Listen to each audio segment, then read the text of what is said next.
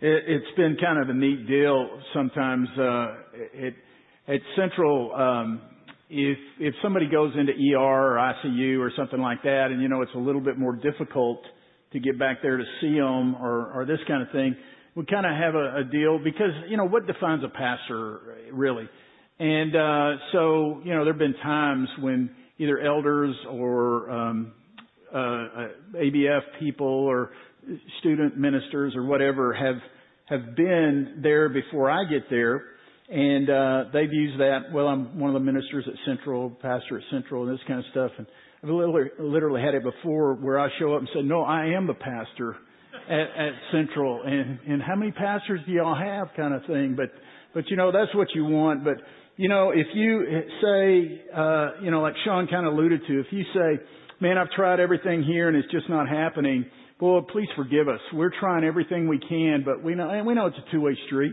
you got to want connection, but but uh, we want to put it out there for you. And like I say, Brett's going to handle that over the next couple of couple of weeks as well. Uh, today, though, we're wrapping up this series called "Hearing the Voice of God." And if you've been coming for the last several weeks, I'm going to kind of walk you through it right quick. And there's a reason that I really pray, prayerfully went before the Lord and how to wrap this thing up. Because I could talk about a lot of things about hearing the voice of God and make it sound so mystical that we, we don't get practical in, in where we're going. But if you've been coming, you may remember in John chapter 10, it says Jesus is talking, calling his followers sheep. And he says, my sheep hear my voice. And he's talking about his followers hear his voice. And so he's making it so clear there that uh, that He does speak to us. But yet, man, that just seems like God. How can we understand? How can we make that something tangible so that we can grab hold of? So we talked about why He would even want to talk to us in the first place, and, and I gave you three specific reasons why shepherd would would want to talk to his sheep anyway. One was for protection. He knew that he was the protector and they needed to be with him to, for the protection. Number two was for encouragement and just building up and, and nourishing. And so God would speak, uh, the shepherd would speak and God speaks to us for nourishment and, and to encourage us and to build us up. But then thirdly, the, the shepherd would speak to the sheep because he wanted them close to himself because he was their life. And that's the way God is. He wants us close to Him. And that'll make more sense even today as we kind of wrap this up. So we talked about why He would even want to speak. And then the next week, we talked about hindrances. What keep us from actually hearing from God? And we talked about our busyness. We talked about unconfessed sin. We talked about unforgiveness. We talked about not wanting to follow even if it did speak. And so we, we talked about that a little bit and, and, uh, and how that, that, uh, we had hindrances. And then we talked about, uh, we talked about, uh, last week, uh, excuse me, two weeks ago, let me get this right. Disciple now was in there. We get at this. And I gave you a gift. I gave you a journal for you that were here. If you weren't here, sorry, we ran out of journals. Uh, they're really cool though, man. Uh, uh, but the journals, I gave those to you because I wanted to tell you how God speaks through His Word and He will not go contrary to His Word. And I gave you a little acrostic there, soap. Uh, you write down the scripture that God really highlights for you. You observe what, what's going on in there. You make application and then you pray it out. What is God saying to me? And we talked about that and hopefully that's going with some of you. If not, pick it back up. Don't, don't say, oh, that was a good try. No, keep going. Uh, I'd encourage you in that way. And then last week we talked about that God in His Word seems to speak two different ways. One was what was called general orders, which was for everybody, and then there was special orders where God speaks directly to us, whether who we're to marry, where we go to have a career, uh, coming to Christ Himself, the calling that He may have on our life. We talked about those special orders that He has there. And so today, I just wanted to wrap it up, and we're going to be in Psalm 32. Psalm 32, you can find that. And uh, we're going to be walking through this chapter, and I'll give you the background of it in just a second. But let me let me kind of say this up front. You, you, you will hear God's voice almost in, in direction to how you see God. Now let me give you uh, some examples so that that will make sense. If you see God as the architect, you're thinking, there's gotta be a God, look at the complexity of the universe, the complexity of the galaxies, the complexity of humanity. We look at all of this complexity, there has to be an architect that set all of this in motion. But I'm not sure he's relatable. He just set everything in motion. If that's your view of God, then what, what's gonna happen is, is you're not gonna find communi- community with Him because you see Him a particular way. Here, here's another one that's, that's out there. Um, we see him as a principal of a school. Now, we see principals in different ways. All I can do is come from my personal experience. And my personal experience was the only time I really communicated with the principal was when I needed to communicate with the principal. I was in trouble, and so I would go communicate with the principal. And so if we see God as the holy principal that all He's doing, He's just there when we do something wrong. He's there to squash us and get on to us when we do something wrong.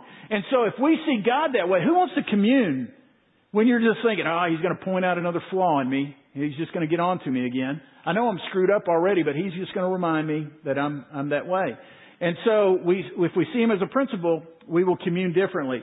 Here's another one I thought about. If we see um, far, him as a foreigner, um, have you been in a conversation where everybody's speaking a different language than you?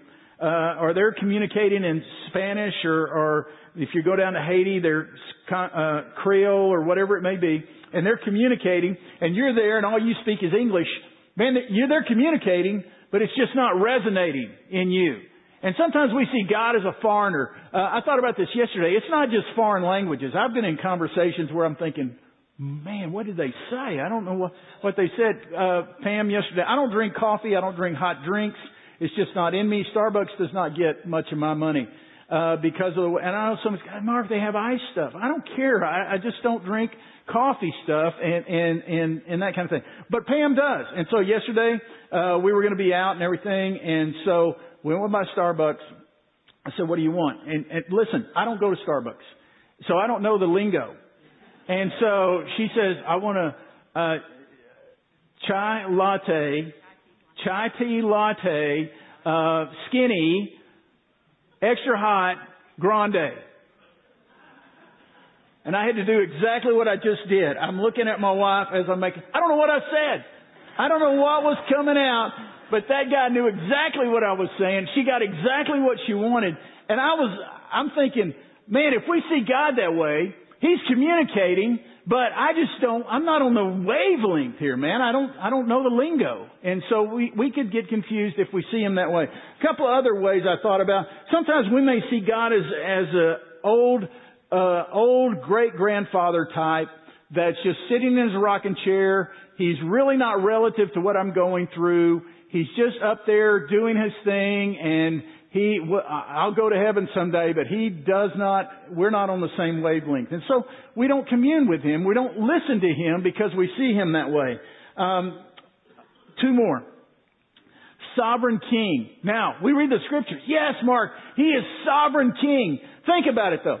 Sovereign King, all knowing, all present, uh, he's all powerful. There's nothing greater. He is the sovereign King. Why in the world would he want to commune with me?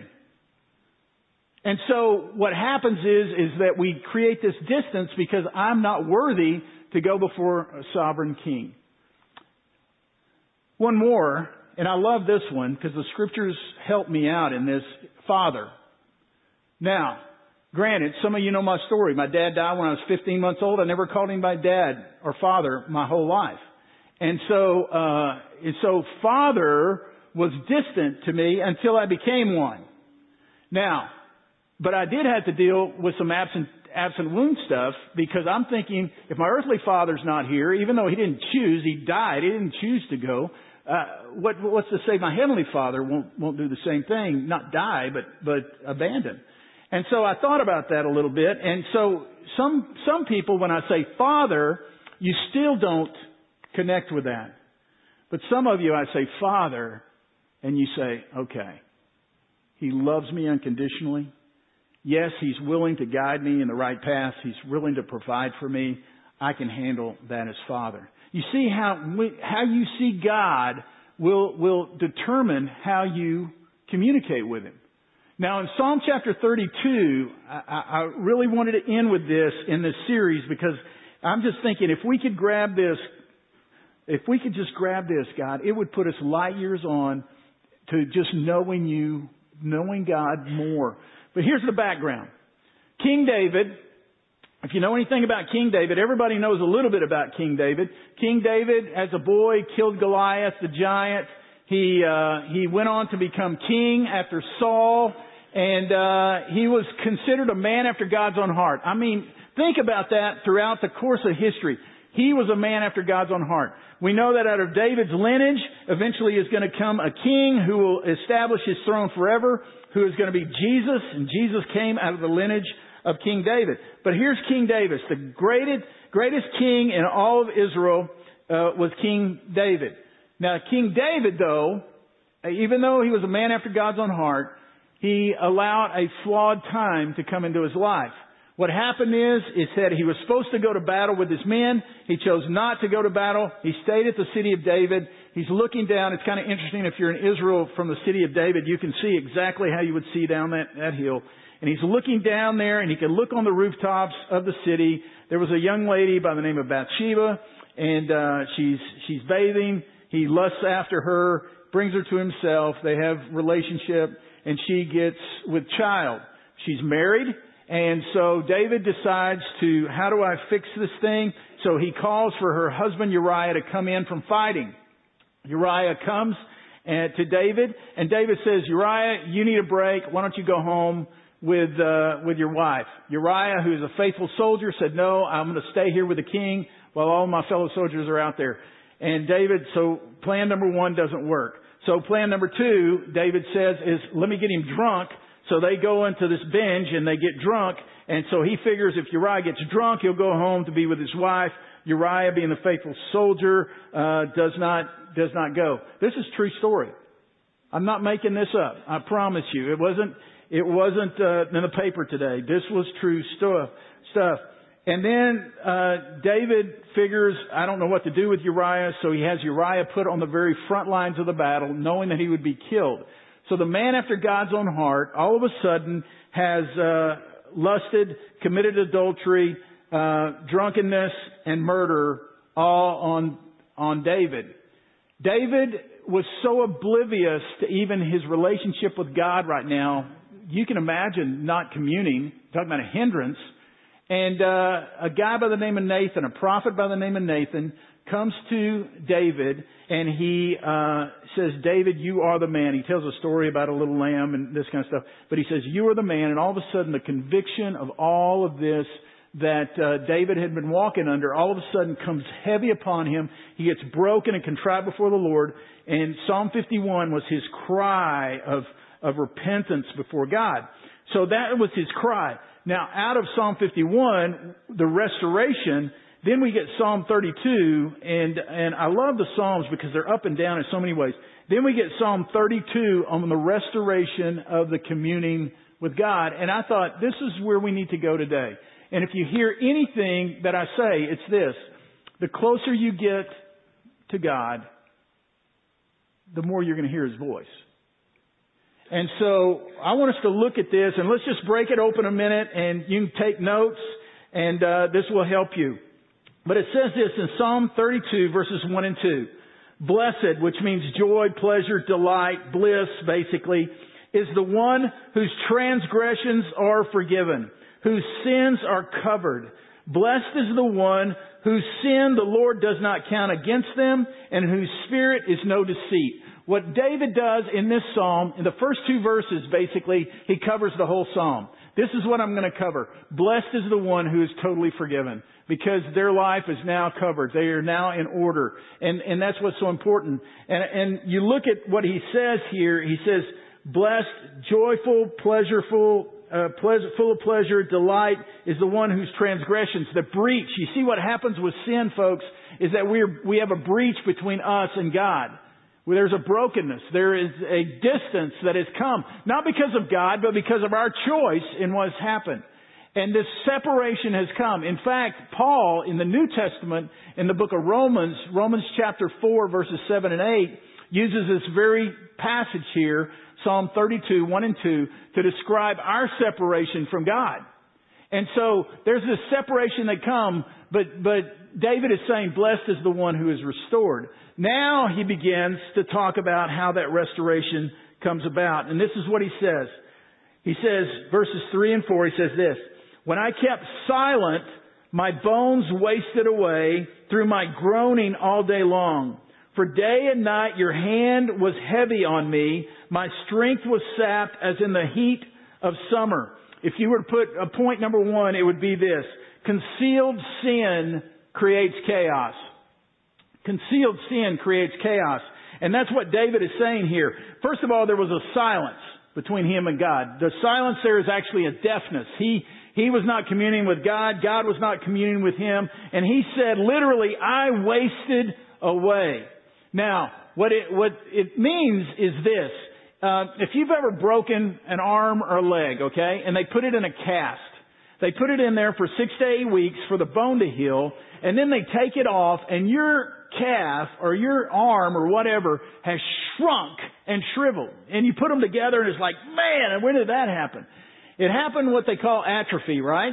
It means that your muscle was not being used, thus it shrunk and wasted and lost its effectiveness. What David is saying here is, he said, when I was in this place of sinfulness, this separation from God, this covering up of this sin in my life, I became effective less. I could not be used of God. I, literally, I wasted away. I atrophied. I think we struggle with this a lot. Did you know it, it's harder to keep a secret than to tell the truth? And it's harder to cover sin in your life thinking that nobody else knows than to confess it and come out with it. Because it's, as David said, it's wasting away. It's making me waste away. I'm, and then he uses the term, I think this is great. He says groaning. That's literally the sound, the, the original word in the Hebrew was like a roaring lion. In other words, if you've ever been, if you've ever been out at night, um, I, I did a, a camp many, many, many years ago, and uh, I was speaking at this camp, and they had a zoo as part of this camp. So uh, in the night, you would hear a lion roar. I'm, I'm telling you, it would freak you out. And that's what, that's what the picture is here. This groaning, this heaviness that was on me because I was carrying this sin and it was a separation between me and God. And the more I concealed it, the more chaos came into my life. There are many people today that are not sitting here because of concealed sin. That it's created such chaos in their life. It's uh, it's created a distance, and they don't want to be reminded of it. They don't even want to come and and be there. But concealed sin creates chaos. Um, there's some great word pictures in there. He even says, when my strength was sapped, as in the heat of summer. That's the picture of moisture going to drought. And that's what happens when we conceal sin. But then there's verse 5. It says then. I'm glad that that then is there because this gives us hope. He says, then I acknowledged my sin to you and did not cover up my iniquity. I said, I will confess my transgressions to the Lord and you forgave the guilt of my sin. He says, I acknowledged my sin. This is number two. Write this down. Confession means ownership. Confession means ownership. And what David said here, I acknowledged my sin. I didn't say my parents put an environment, culture in our home, and I sinned. Uh, my spouse acted a particular way, so I sinned. Uh, my flesh is just so weak, I sinned. He, he wasn't blaming it. He wasn't making excuses. He stood up and take ownership of his sin. You see the problem, we're trying to defend ourselves so much instead of taking ownership. And we can say, well, is that the fall of Adam and Eve? Man, I'm, I'm just broken because of them. Let's be honest. We make those choices. Yes, there's a fallen nature. I'm not denying that. But you gotta take ownership of that. And that's what David said. He took ownership of his sin. And it wasn't, he wasn't there bragging on it. You've heard certain testimonies where somebody gets up and starts talking about their past, they're almost bragging about it. And I'm thinking, whoa, let's get to the redemptive part of this thing. And uh, David here is not bragging about his past. He's not bragging about Bathsheba. He's not bragging about Uriah. He's not bragging about all that stuff. What he's doing is he's humbly and contritely coming before a holy God and taking a, a, he's taking ownership of the sin of his life. We need to do that. We need to uh, understand that God comes to carry it away, but He will not carry away that that we're not willing to fess up to. Uh, most of us love the verse that's in Psalm 103 verses 11 and 12, and you're thinking, what is that? It's this. As far as the east is from the west, so far has He carried our transgressions. And you know, the statement usually is, you know, north and south usually come back together, but east and west keep going separate from each other. But, but here's the deal. He has carried that away. He's not holding it against you. And that's the struggle part is that we think, oh, if I confess it, he's just going to squash me and punish me. No, no, no, no. He, he's waiting for you to release that so he can carry it away. Verse, verses 6 and 7 says, says this. It says, therefore, let all the faithful pray to you while you may be found. Surely the rising of the mighty waters will not reach them. You are my hiding place. You will protect me from trouble and surround me with songs of deliverance. Uh, three, write this down. Cleansing brings singing.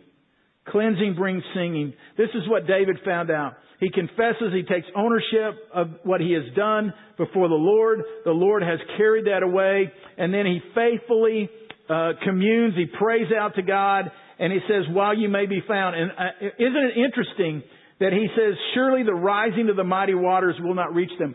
Listen, sometimes life happens. And if you don't deal with it, you, you find it, oh, I just put it out. We reason it away. We reason it away, reason it away. And we miss that opportunity to draw close to the Lord in brokenness. And so he is saying here that as you've come to this point, as the faithful, let's pray to the Lord while he may be found. And then he says this, which is beautiful. He says, You are my hiding place.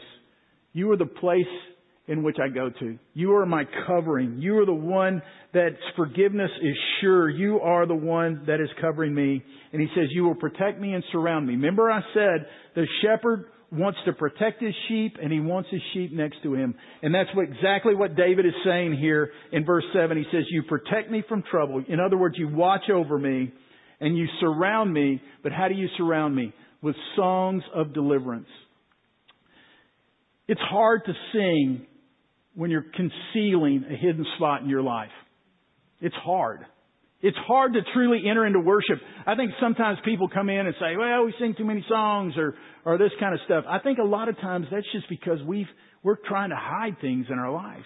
Because it says here that when, when, uh, when you surround me with songs of deliverance, think about it. Maybe, you know, I, I think sometimes, and, and I realize I'm kind of an active guy. If I, if, if heaven is just sitting around singing all the time, I'm thinking, well, uh, I don't know about that. Surely there's more to it than that. Uh, but, but I do understand this. Completely forgiven, completely redeemed. I have nothing but songs to sing to my deliverer as he sings over me.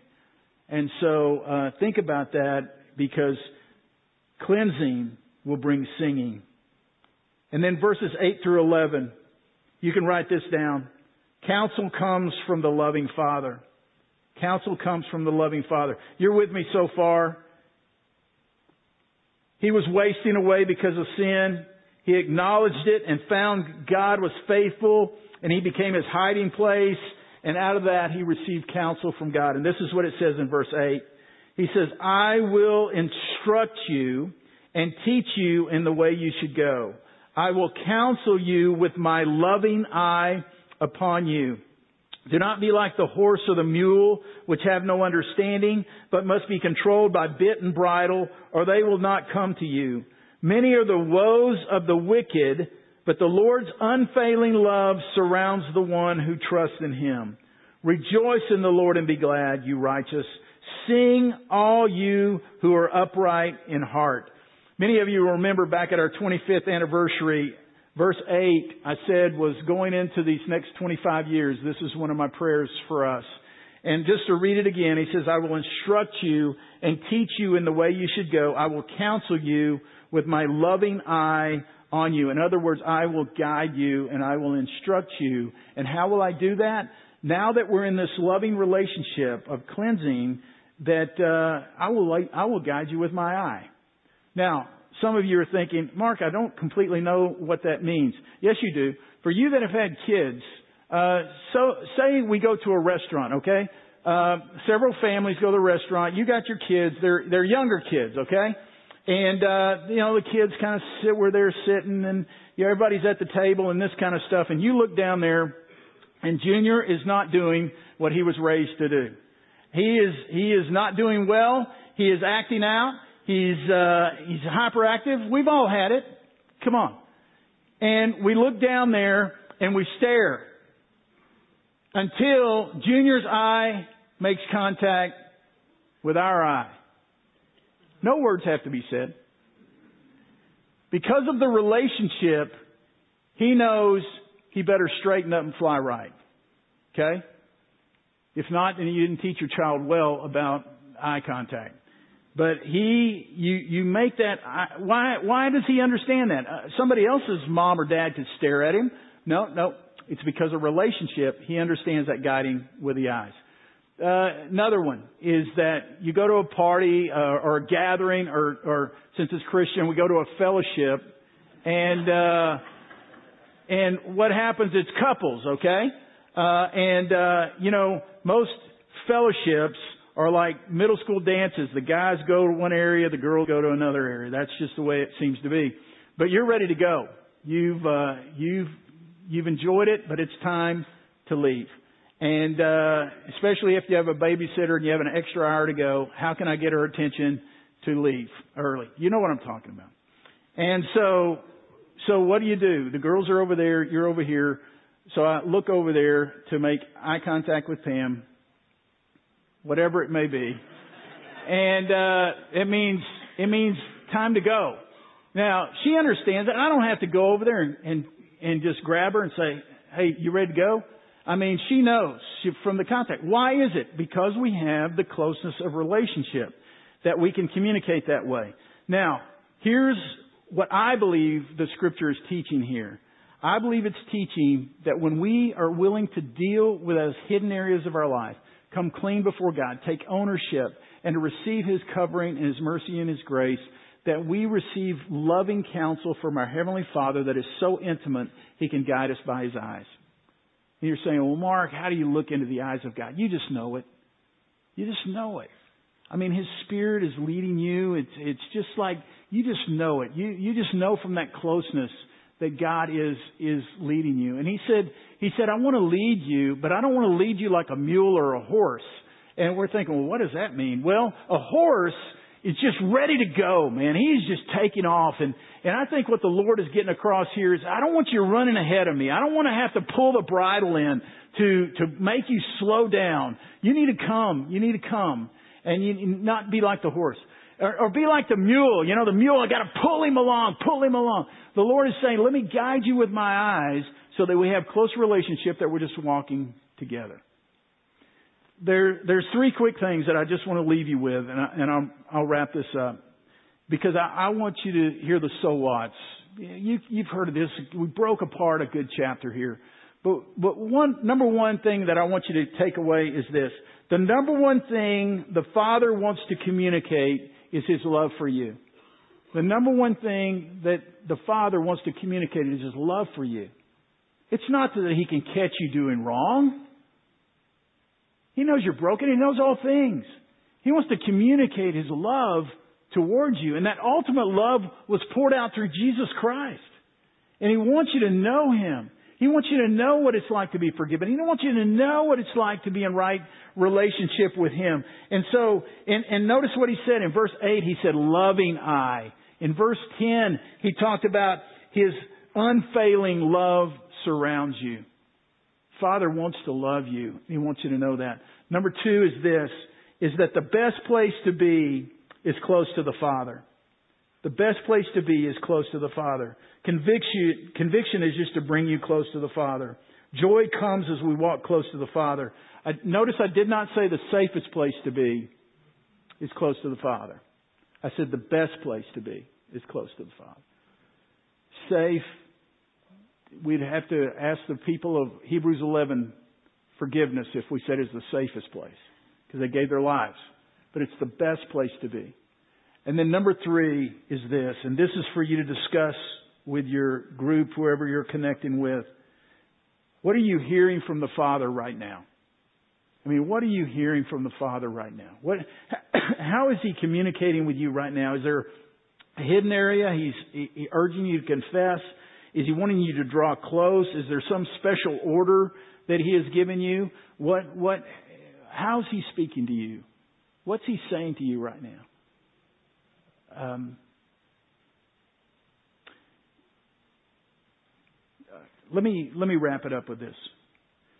Um, I was reading yesterday in Mark chapter 15, Gospel of Mark chapter 15, and uh, in there Jesus is hanging on the cross. Okay, it's the end of his life, earthly life, and it says he bows his head, dismisses his spirit, and then the very next verse says, says this: it says the curtain in the temple holy place split from top to bottom. Okay? And uh, if you don't know what that means, let me explain to you what that means right quick. The way the temple was set up, you had the outer courts that everybody came to.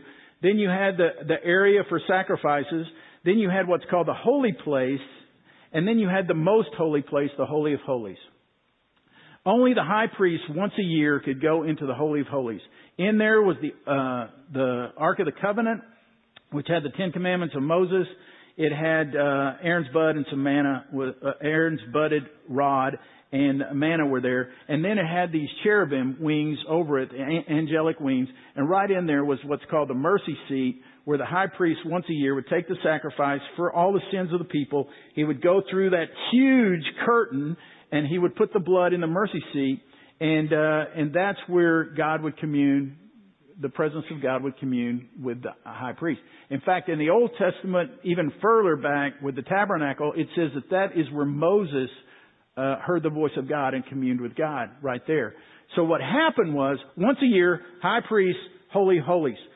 Jesus, when he died, the perfect sacrifice, it says the curtain split from top to bottom and split. That huge curtain for the holy place, most holy place, split in two.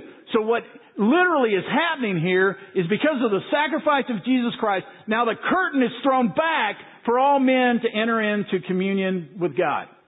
Okay? That, that's what took place. And, uh, but, that's the good news. But as I started journaling, I thought about this. I thought, you still gotta go in. I mean, we can talk about that curtain all day long. We can talk about what's happening in that room all day long, and we can do it from outside. And we, and this is the other thing. We can be content for somebody else to go in there for us. Mark, go into the holy place and, and tell us what God is saying. And God is saying, you get your tail in the holy place because it's open for you to come in. But yet, the temptation is to stay outside and tell others about what's going on inside instead of going in ourselves. Coach people to go in instead of pleading with others to join you inside.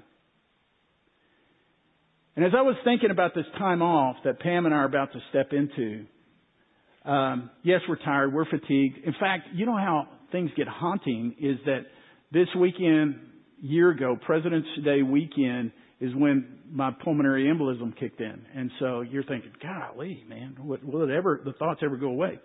But, uh, but, um, but our, my prayer is, and as you pray for us, that the Lord somehow, we will not, we will not tarry outside of the curtain, but we'll be willing to go in. So that we're not saying, hey folks, y'all need to go in. But we're pleading with you to join us in. See the difference? And that's what I pray. God wants to commune with us because He loves us. Let's pray.